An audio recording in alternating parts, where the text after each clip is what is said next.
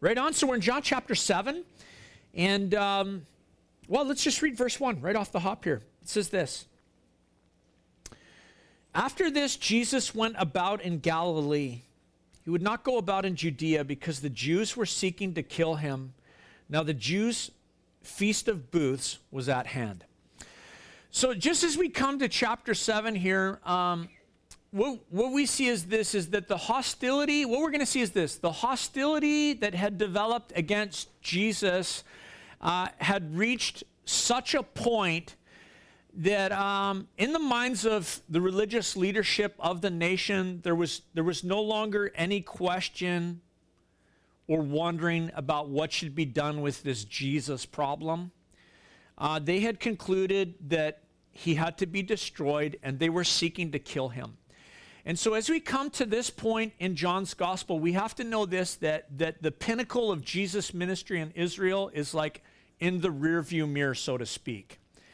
I, I mean, really, the mountaintop peak of his ministry was the feeding of, of the 5,000 and the walking across water. And we saw last week as he gave this very difficult teaching on uh, his body and his blood um, that the crowds had begun to turn away from him and that the leaders were definitely seeking to kill him. I mean, as far as the enemies of Jesus were concerned, he was living on borrowed time. For them, it was just a matter, as we're going to see, they needed to catch him in an unguarded moment. They had to catch him at the right time, the appropriate time, and um, and then they could they could kill him. But we but we know this for, for Jesus, for him, his death was the destiny uh, that his father had appointed for him. It was the reason why he had come. And it would be on the father's timetable, not on the timetable of the religious leaders of, of, of Israel. And so the text tells us here, John tells us that Jesus went about in the Galilee. And that's interesting because many had walked away from him. We saw that in last week's text, that they actually backed away. That's what the picture tells us not that they turned their backs to him, but they were backing up from him. And, and uh, they had found his teaching hard, but he remained amongst them. That's what John wants us to know. That Jesus remained amongst those who were backing away from him, uh, and he was there and he was present. Should they have a change of heart, they knew where to find him. Uh, he would be available should the Holy Spirit be drawing them. And and so John tells us the time of year, it was the, the Feast of Booths was at hand. The Feast of Booths uh, is also called the Feast of Tabernacle. It takes place in the fall, in autumn. And it's sort of like this uh, fall festival, like Thanksgiving. You like Thanksgiving?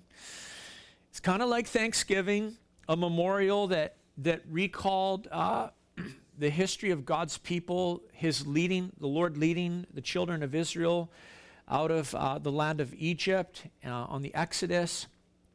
And during this fall festival, what they would do is they, w- they would recall those years, the 40 years, where their ancestors had wandered in the wilderness and then been led into the promised land and the provision of God and the blessing of God. We're going to see this more next week when we get further into chapter 7. The, the manna coming down from heaven, the water from the, the rock. And when they were wandering in the wilderness, they were living in tents. And then when they came into the promised land, they settled down, they built houses, they, they had land that was their own. And so they instituted, the Lord instituted this kind of harvest festival, the Feast of Booths, so that um, the children of Israel would never forget the blessings that God had poured out upon them during their wanderings in the wilderness. And so once a year, everybody would kind of, uh, they'd have a camp out. That's what it was. They'd go back to like living like their ancestors had. They'd build temporary structures. They'd go outside in the yard, build a, you know, you kids ever tent in the yard? This is what they were doing. They'd build a, a, a structure and they'd live out in the open like camping, and the whole nation would do it. In fact, the whole nation would make their, their way to Jerusalem. Jerusalem would turn into like a, one big family camp. That's what it was. It was like family camp. I like that because I like family camp. Yeah, so think of like Thanksgiving family camp if you think of the Feast of Booths. That's what's going on. So it's the fall. And being the fall, Jesus has, just to give you a time frame here to get a sense, he's got six months to live. He's 33 years old. Uh, six, this is six months prior to him giving his life on the cross. There's already the plot to assassinate him is already afoot. It's already moving forward. There's lots of people involved in it. Jesus knew about it. And so John tells us he was deliberately staying in the north. He was deliberately staying in the Galilee to, to avoid being killed until uh, the Father's timetable was, was set. And so when we think about that, when we think about Jesus deliberately staying away from Jerusalem, it's not, it's not, there's nothing cowardly about what was going on with Jesus, what he was doing. He wasn't running scared. I just want to remove that picture from your mind hanging out in the Galilee, Jesus was not running scared. He just wasn't working by man's timetable. He was working by the Father's timetable. His hour had not yet come. And we know this. The Feast of Booths was the wrong time of year. What, what, needed, what time of year did it need to be? Passover. Needed to be Passover, not the Feast of Booths. He was the Lamb of God. I, I don't want to talk sacrilege, but I kept thinking this when I was studying. It's like he wasn't the turkey of God, Thanksgiving. he was the Lamb of God, the Lamb of God who gives his life for the sins of the world. And so Passover six months away.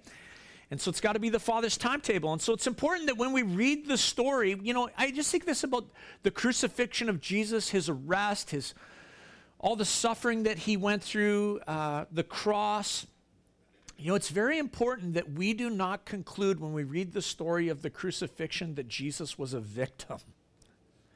Jesus was not a victim of anything that man did to him. I want, I want to just say that. Jesus was not a victim. Jesus was the master over everything that happened to him. It's like, I'll stay in Galilee because I'm working by my father's timetable. Nobody else sets the timetable for me. And his life was not taken, it was given. And those are two diff- very different things when you talk about a life taken versus a life given. And Jesus gave his life. He, he died in the place that he decided.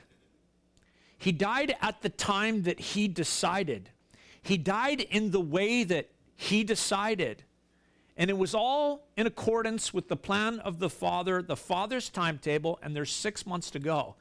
And so it's interesting is we're just like in John chapter 7, not that far really into this gospel that's got 21 chapters.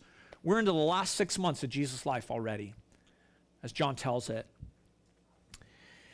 And this is kind of an interesting passage of scripture in John's gospel because it kind of, I don't know, it transitions us into this, this last six months of Jesus' life and ministry before the cross. And it kind of, I would say this it shares with us a lot of, we see a lot of opinions that were floating around uh, and ideas that people were forming with regards to who Jesus was, the, the obstacles that they had with regards to him, the attitudes that they had, uh, the things that were obstacles for them in terms of coming to faith in Jesus. And the first people we read about actually that we're introduced to who it says did not believe in him was his brothers. Check it out, verse 2 again. now the Jews' feast of booths was at hand. So his brothers said to him, Leave here and go to Judea, that your disciples may also see the works you are doing. For no one works in secret if he seeks to be known openly. If you do these things, show yourself to the world, for not even his brothers believed in him. I don't know, sometimes when you read the Gospels, it's kind of hard to imagine that Jesus had siblings. Do you ever go, wow, it's kind of weird? Could you imagine Jesus being your big brother, growing up in a household with Jesus? Um, sounds like a pretty awesome big brother, but then on another level, you're kind of like, well, maybe I just, I don't know. You're weighing yourself against him, and he's like the perfect person. And we know this that after Jesus, Mary went on to have other children. Of course, and of course they were they were half siblings. They had a different father than Jesus had. Joseph was their father, God was his father. And it's interesting just to think about it because sibling relationships are are fascinating relationships. Like I I just love my siblings. I'm like I'm really thankful. I get along with my siblings really well. Like we're we're pretty tight. In fact, I'm jealous because my mom was texting me last night because she's in Ontario and my siblings are together, and I'm the, I'm the one on the outside. But they're all coming here in July, so I thought, well, I'm not going out there. But sibling relationships can be amongst the tightest family relationships that there are. Like, really, like, I, I, I, look at my boys, and though my boys are very, very different, I would say they're best friends because they just spend so much time with each other. They, they know one another uh, so well. They, they, they know, yeah, all the ins and outs and all the truths and realities of who each other are. That's what happens when you spend so much time together. And so it's interesting when you hear someone's opinion of their siblings because they're speaking with insight. They're speaking with some understanding. And so we get some we get a picture here of what Jesus' brothers, his half brothers, thought of him. And they said this to him. I, this is how I read it. It's like, now's your big chance, Jesus. You know, when, when, I, read, when I read these words, I, I don't get the sense that they were cheering him on so much as they were egging him on. Now's your chance. Go make a name for yourself. Like they were chirping him. I get, I get the sense, you know, that they felt that maybe Jesus had forgotten where he had come from. You know, you're a carpenter's son from Nazareth. Do a few miracles, get some followers. Some people like to hear your teaching. Well, if you want to be famous, then go be famous. Go to Jerusalem, show them what you got. Like they're, they're lipping him off, like honestly, because you know, John tells us they didn't believe in him. And these boys knew Jesus better than anyone. They, they had, now here's the thing about this they had more than enough information, which is interesting because we do this with regards to Jesus. We want to accumulate information and knowledge about Jesus, and then we say, then I'll make a decision about him. But I would say, in all the people on the face of the earth that had knowledge about Jesus and had accumulated knowledge about Jesus, who better could speak of him than his own brothers? And it's interesting that knowledge had not led to a decision of faith for them. And we're going to see that throughout this text that that's a problem. That knowledge is not the solution for your faith. And so hold on, hold on to that thought. You know, because it's interesting just to think about it, you know, that you can know Jesus so well and then yet not believe in him. You can be brought up in a Christian home. You could you can spend your life sitting in a church. You could spend your life serving in a church. You could, you know, be involved in all sorts of religious things and then yet not believe in Jesus. You're only accumulating knowledge with regards to him. All the time being told about Jesus, all the time learning about Jesus, and then never really believing in him. Never trusting him as your Lord and Savior. And that was that was his brothers. And so look at verse 6. Jesus said to them, Jesus said to them, My time has not yet come, but your time is always here. The world cannot hate you, but it hates me because I testify about it that it works that it about it that it its works are evil. You go up to the feast. I'm not going up to the feast for my time has not yet fully come. After saying this, he remained in Galilee. And so Jesus says to his little brothers, uh, You can go to Jerusalem anytime you want uh, because really he's saying to them, you can fit in. You have nothing to fear. You, you fit in, you fit in with that crowd. Got nothing to fear, so go ahead. But because they hate me, I have to be wise about how I go to Jerusalem. I have to be wise about when I go to Jerusalem. You go ahead and go to the feast, but I can't go. And again, you know, if you think about it, if Jesus had gone at the beginning of the feast, he would have been crucified six months too early. He had to wait until the next big feast. In six months, it would be Passover. And it's interesting because you think about Passover, Jesus was on the cross before Passover began, there on, on the very day. And so he knew that he could not go at this time to Jerusalem and be safe. So he told them, You go, you can go anytime, you can go anywhere. Uh, you may be, and, and basically, I read it like this Jesus is saying, you, you know, you might be familiar with me, but the truth is, you can go to Jerusalem because you don't have any trouble with this world. You don't have any trouble with the message that this world teaches and preaches because you don't believe in me. That's really what he's saying. You don't have a problem if you go to Jerusalem because you don't believe in me. If you believed in me, there'd be a problem for you too when you got to Jerusalem. Because, you know, believing in Jesus will lead you into some sort of conflict with this world and with its value system. Jesus says this He, he says, They hate me because I testify that their works are evil. They, they hated him because he told them, You're not perfect. You're missing the mark with regards to what God is asking of you. You know, it's interesting to think about this because, you know, the world loves saints, the world love, loves Christians who mind their own business.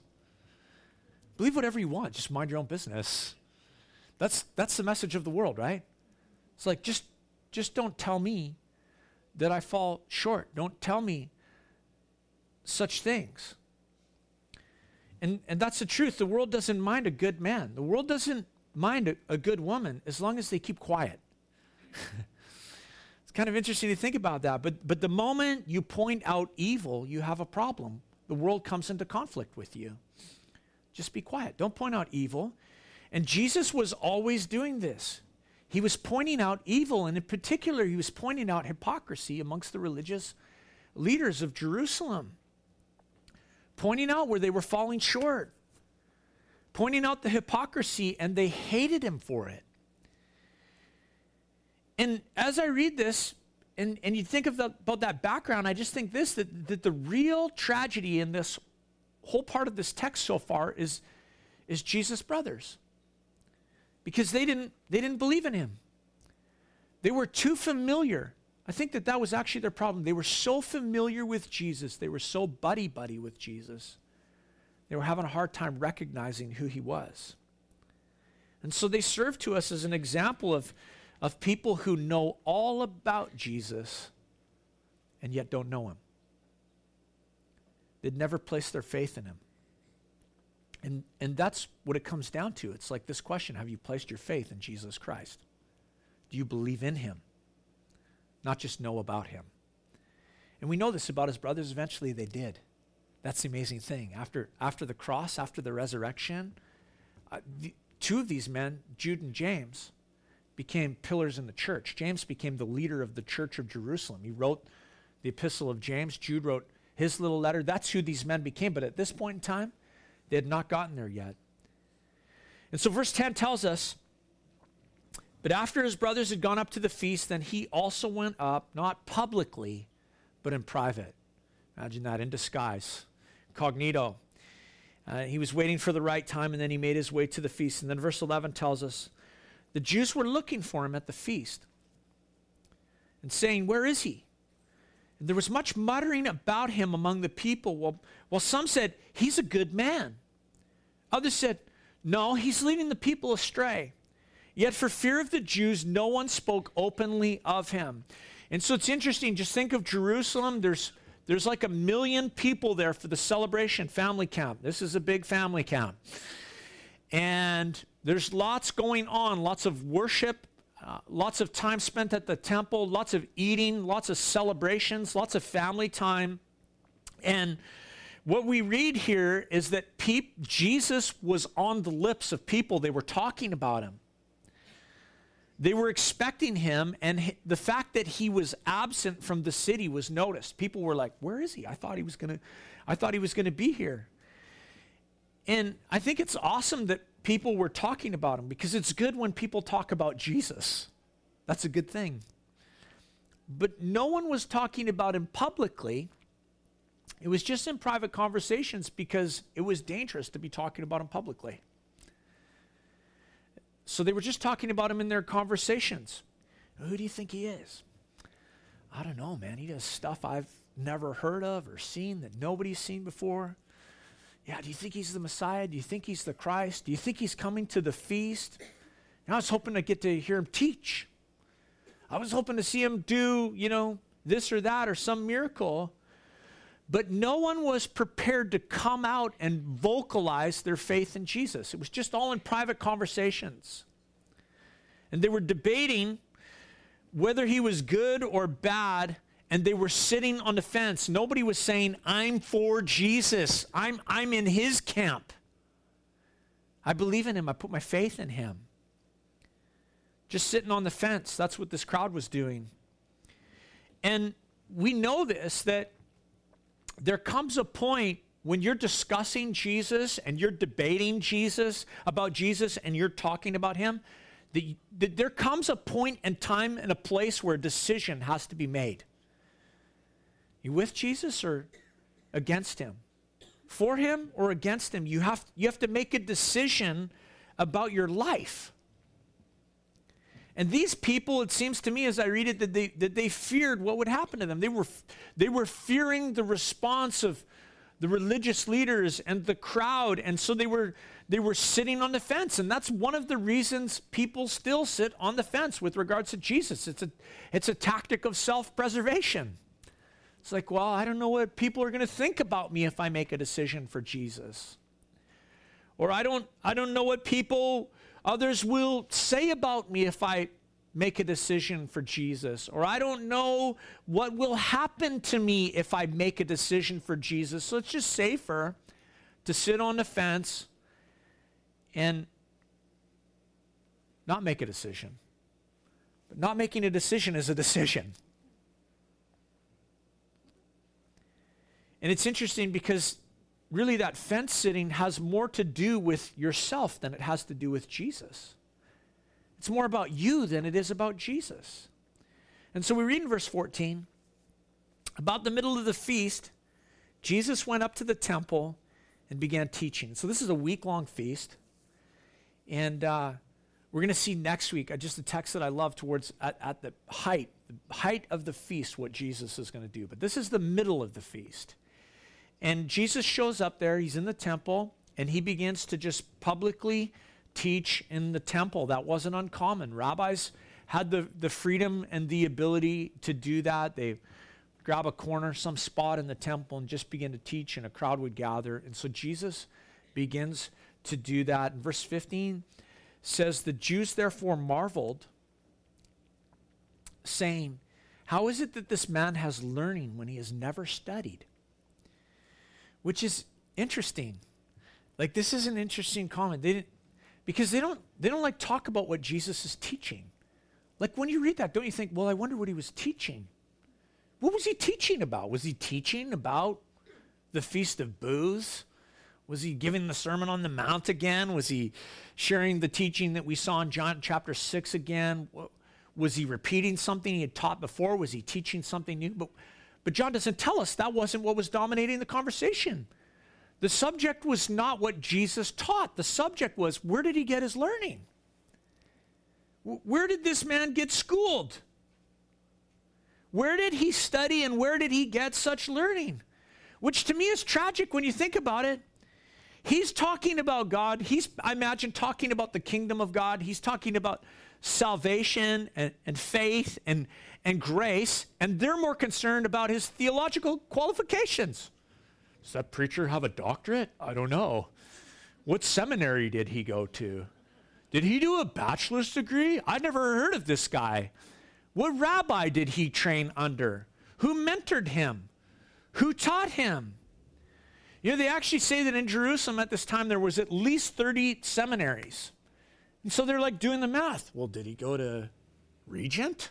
I don't know. Did he go over here? I don't I don't know. Where did this guy get his schooling? You know, it's interesting that the Pharisees in the book of Acts, the book of, the, the book of Acts tells us that the Pharisees noticed the same thing about Peter and John. That when they were preaching and when they were told to stop and the Pharisees confronted them and and, and John and Peter were articulate and anointed by the Holy Spirit to defend the message of the gospel that the Pharisees noted that these were unschooled, ordinary men. And what did they take notice of? They took notice that these men had been with Jesus, that they'd been with Jesus. And you know that's the key? Because it's, it's not what you know that matters, it's who you know. In the kingdom of God, it's not what you know, it's who you know. And if you've been hanging with Jesus, you can be unlearned and unschooled, and people will marvel and th- they'll sense there's something different about this person. There's something different about the way that they live and the way that they speak. And it's not about what you know, it's about who you've been with. And so Jesus told them, I'm passing on to you what God told me because he had been with the Father. Wasn't where he had schooled, it's who he had been with, the Father. That's where I got it, Jesus says. Look at verse 16.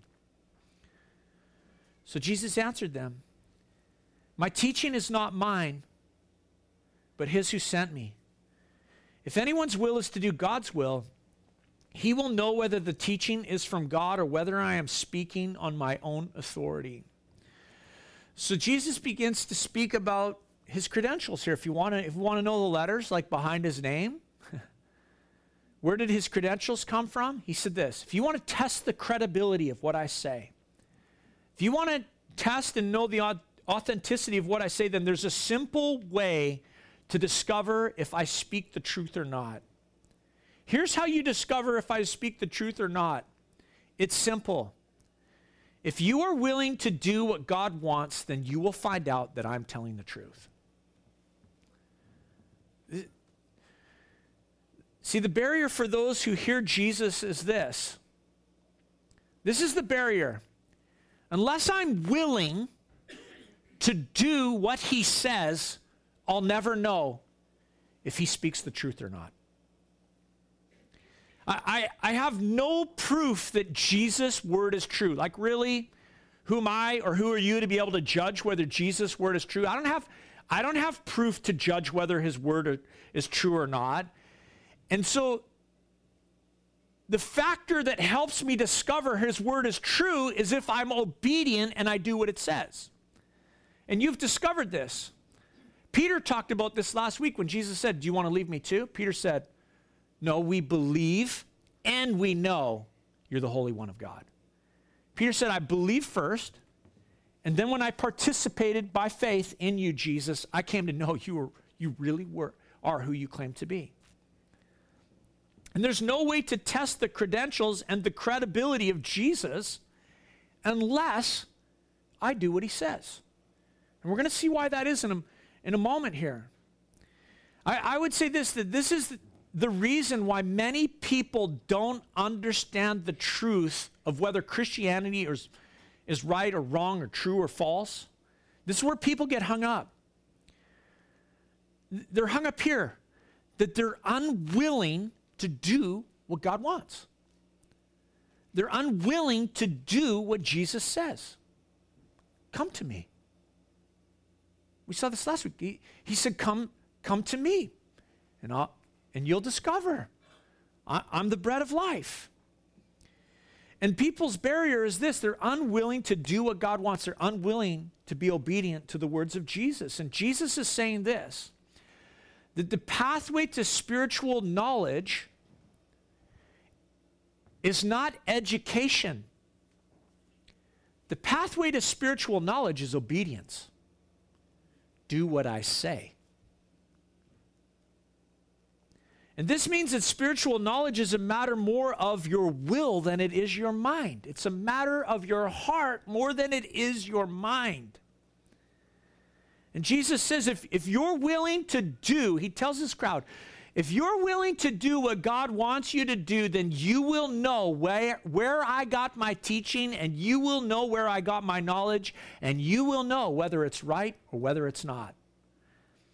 And in fact, Jesus goes on to say the, the reason you're not able to understand what I am teaching is that you have already failed to obey that which God has already given you. And he points directly at their failure. Uh, I, I'll point it out now before we read it so that you can spot it. They, they, had, they had failed to obey what they already knew, and specifically, Jesus points to the Ten Commandments. He says, If you obeyed the Ten Commandments, you'd know my word is true. So check it out, verse 18. The one who speaks on his own authority seeks his own glory. But the one who seeks the glory of him who sent him is true, and there is no falsehood. Has not Moses given you the law? Yet none of you keeps the law. Why do you seek to kill me? We know this. We know the plot was, man, it was raging. Jesus was like having to stay away from Jerusalem to this point. They wanted to murder him. And he says to the crowd, he says, Moses gave you the Ten Commandments. So we know it's not Moses, it came from the Father. But he says, You don't keep those. How do you expect to know what I am saying is true or not if you don't obey the word of God? Verse 19 Has not Moses given you the law, yet none of you keeps the law? Why are you seeking to kill me? Jesus is showing, Jesus is showing them this that they were not morally capable of judging his teaching. This is important. I want, eh, like, if you're, if you're a note taker, I want you to catch this. This, like, this strikes me because I didn't know this about myself. I am not morally, I am not morally capable of judging whether Jesus' word is true or not. No man, no woman on the face of this earth is morally capable of judging whether Jesus' word is true or not. Why? Well, this is the this is a major human barrier that keeps people from coming to Christ. And Jesus says, here, here's the why that those who are not willing to do what God wants will never understand who Jesus is. That he's God in the flesh, that he's the Savior of the world. And, and the truth is, is that on a moral basis, human beings cannot judge Jesus. The only way that you can judge Jesus and know whether he's true or not is by doing what he says. And if you do what he says, you'll discover this it's true. He's true. He is the way, the truth, and the life. That's why Peter could say this we've believed and we've come to know. We've, we've arrived at knowledge because we've put our faith in you, Jesus. And Jesus points out to this crowd, well, they're plotting to kill me. How could you possibly understand who I am when you have murder in your hearts, when you have anger in your hearts, when you're not willing to follow what God has already called you to do? Here's what He called you to do simple Thou shalt not murder. And your heart is full of anger and you want to kill me. You're not already receiving the Word of God. Why should you expect to believe what I say? Why do you seek to kill me? He asks. Now it's interesting. Look at the words of the crowd. They said, You have a demon. What an accusation against the Son of God. You have a demon. Who is seeking to kill you? I read that and you just get the sense that not all of the crowd knew that the leaders were plotting to murder Jesus. And so in verse 21, we read this Jesus answered them, I did one work, and you marvel at it. Moses gave you circumcision, not that it is from Moses, but from your fathers, and you circumcise a man on the Sabbath. If on the Sabbath a man receives circumcision, so that the law of Moses may not be broken, are you angry with me because on the Sabbath I made a man's whole body well? Do not judge by appearances, but judge with right judgment. So Jesus shows them the, their hypocrisy. Um, We've seen this in John's gospel. In John's gospel, as he's proving that Jesus is the Son of God, it's the reason why he's written his gospel. Uh, we, we saw f- since John chapter 5 that the major point of conflict was the fact that Jesus had healed this man on the Sabbath.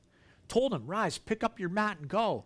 After 38 years of being crippled, and because it had all happened on the Sabbath, they, they persecuted him for what he said, but then, or for what he did, but then they wanted to kill him for what he said. And it was all rooted in the healing of this man on the Sabbath. They were plotting to kill him. And Jesus points out the inconsistency of their, their logic and, and their thought because they were willing to allow the act of circumcision happen on the Sabbath, to be performed on the Sabbath. This act that eight days after birth, a Jewish male was taken and there was a cutting away of the flesh. The flesh was removed and it, and it represented Israel's covenant relationship with God. And Jesus points out, You're upset with me for healing someone, I did something good and you like cause pain on the Sabbath. You cause pain. You take a knife and you perform a surgical procedure that causes pain, and you are doing so because you want to be obedient to the, the law of Moses. And, you know, I'm sure there's like a cry out in the middle of that act. And you cause pain, and then I do this I raise a man up who 38 years has been a cripple He's like worshiping the Lord, going to the house of God. The first thing that he does goes to praise God. And I restore his health, and you're upset with me. Which I just think is typical of religion, don't you think? Like, I appreciate the music this morning, Ron, because you know what religion does? Religion says, don't be happy. Don't be happy. Re- religion says, you're spiritual. You should be miserable, you take a whip and lash yourself, you piece of trash. Like that's religion. We've been, but we've been set free from that. Amen? Like Jesus has set us free. There was joy when Jesus healed that man. He says, You're like hassling me over this? And, and religion says, you know, if, if you're having a good time on Sunday, how dare you? You should be ashamed. And, and that's the way of religion and the law. It's painful, it's heavy, it's miserable. And Jesus asked, Does it make sense? Does it make sense that you would circumcise on the Sabbath and it's okay, but that I would heal on the Sabbath and it's not okay? And he says, I love verse 24. This is a really important verse. Do not judge by appearances, by, but judge with right judgment. What does the world tell us about judgment? It says, do not judge. I want to tell you that that's not biblical. That is not biblical. Do you know you're making judgments all the time? The scripture tells you to make judgments. But what the scripture tells us to do is to make right judgments, to make the correct judgments. And Jesus says this He says, Do not judge by appearances, but judge with right judgment. And I would tell you this that, that a person who is prepared to judge others more harshly than they judge themselves is one who is judging by appearance and not by reality. That, That's the kind of person who can't go any further with Jesus. Jesus says you have to make right judgments. You don't judge by appearances. And the place where you need to start is this do it with your own heart. So I said, don't, don't pull the speck out of your brother's eye when there's a plank in your own.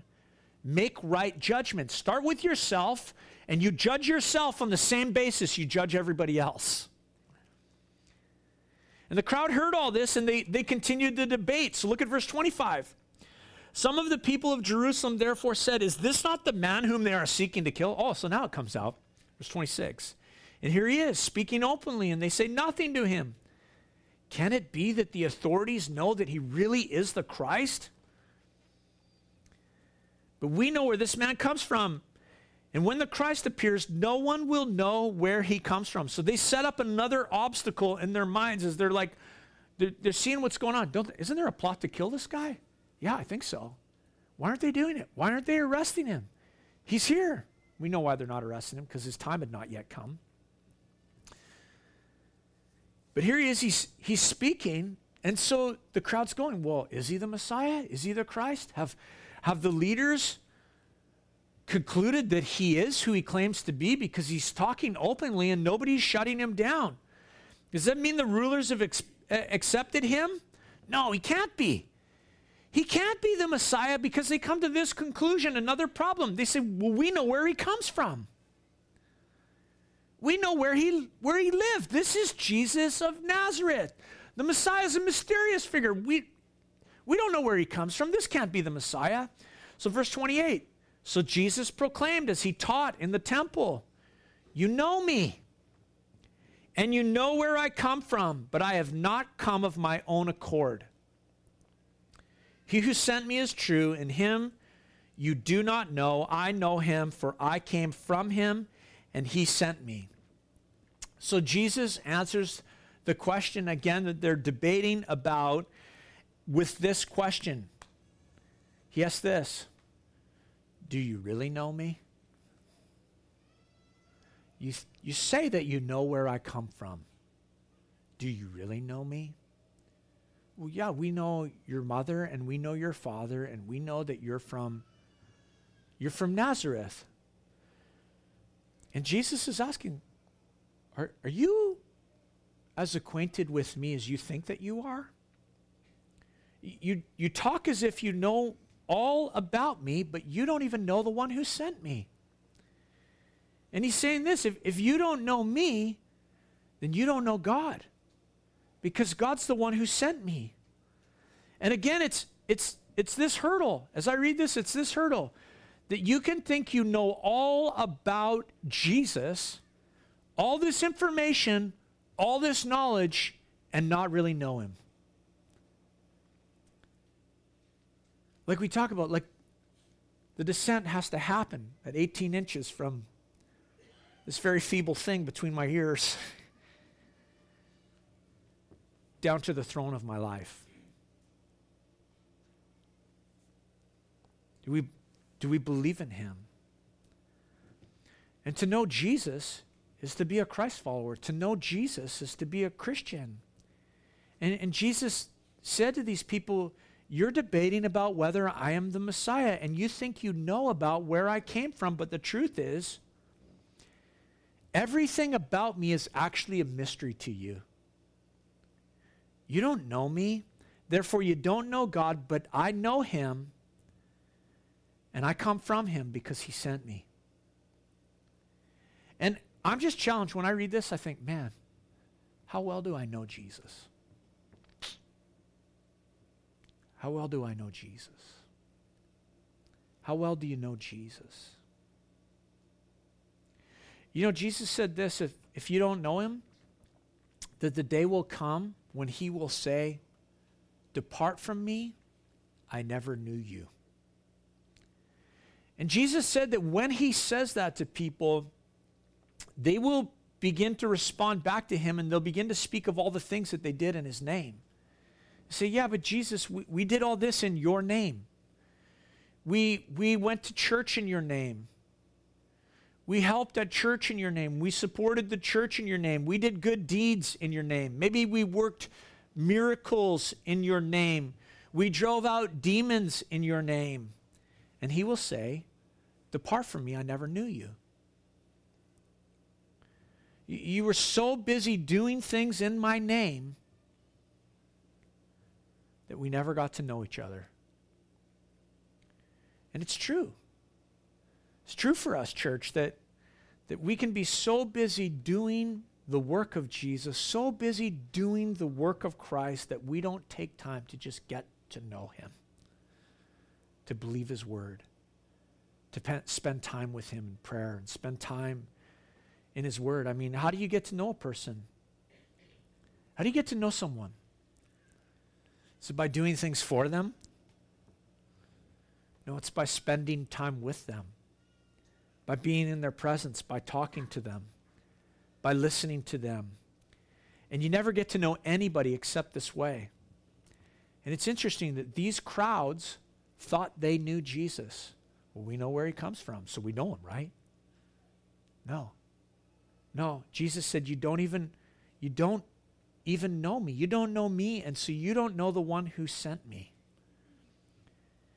It's a, it's a really interesting text to me as I read this that just challenges me to say, man, I can't be accumulating knowledge about Jesus. I need to be following him with my heart. Saying, Jesus, I put my faith in you. I trust you. I believe in you, Jesus. I, I believe your words. Help me in my unbelief. Help me, Lord, bring knowledge to my belief. And it's interesting as you, as you read this because unable to argue with Jesus, the Jewish leaders resorted to this. They resorted to violence. Check out verse 30. So they were seeking to arrest him, but no one laid a hand on him because his hour had not yet come. It's interesting that that John talks about the time. The time had not yet come, the time had yet, and now the language has changed to the hour. It's specifically speaking of the cross. So they were seeking to arrest him, but no one laid a hand on him. Why? Because they couldn't. His hour had not yet come. Yet many of the people believed in him. They said, When Christ appears, will he do more signs than this man has done? Will he do more than this man? You know, I, I could just ask you that question. Maybe you're sitting on the fence this morning and you, you don't know Jesus accumulating knowledge, just picking up facts, wondering about who he is. Let me just ask you this question that the crowd asks When Christ appears, will he do more than this man? And, and that's where we, we have to look at who Jesus is, look at what he said, and say, Jesus, okay, I believe. I believe. I, I put my faith in you. I trust you, Jesus, that you are who you said you are. That you are God in the flesh, that you are the Son of God, that you are the Lamb of God who takes away the sins of the world. Jesus, come and take away my sin. Come and forgive me, Jesus. Let's get to know each other, Jesus. I want to know you. And that's the challenge of this text. And we see that human beings have these arguments that they set up the heart and the human mind that resists, resists him accumulating knowledge, not moving to the place of faith, thinking that we have the authority and the right to make moral judgments about Jesus when we don't. And all along the call is this just put your faith in me, follow me, surrender your life to me. And that's the call. And we're, we're going to see, Jesus is going to go on. We're going to pick it up next week in verse 32. So let's bow our heads.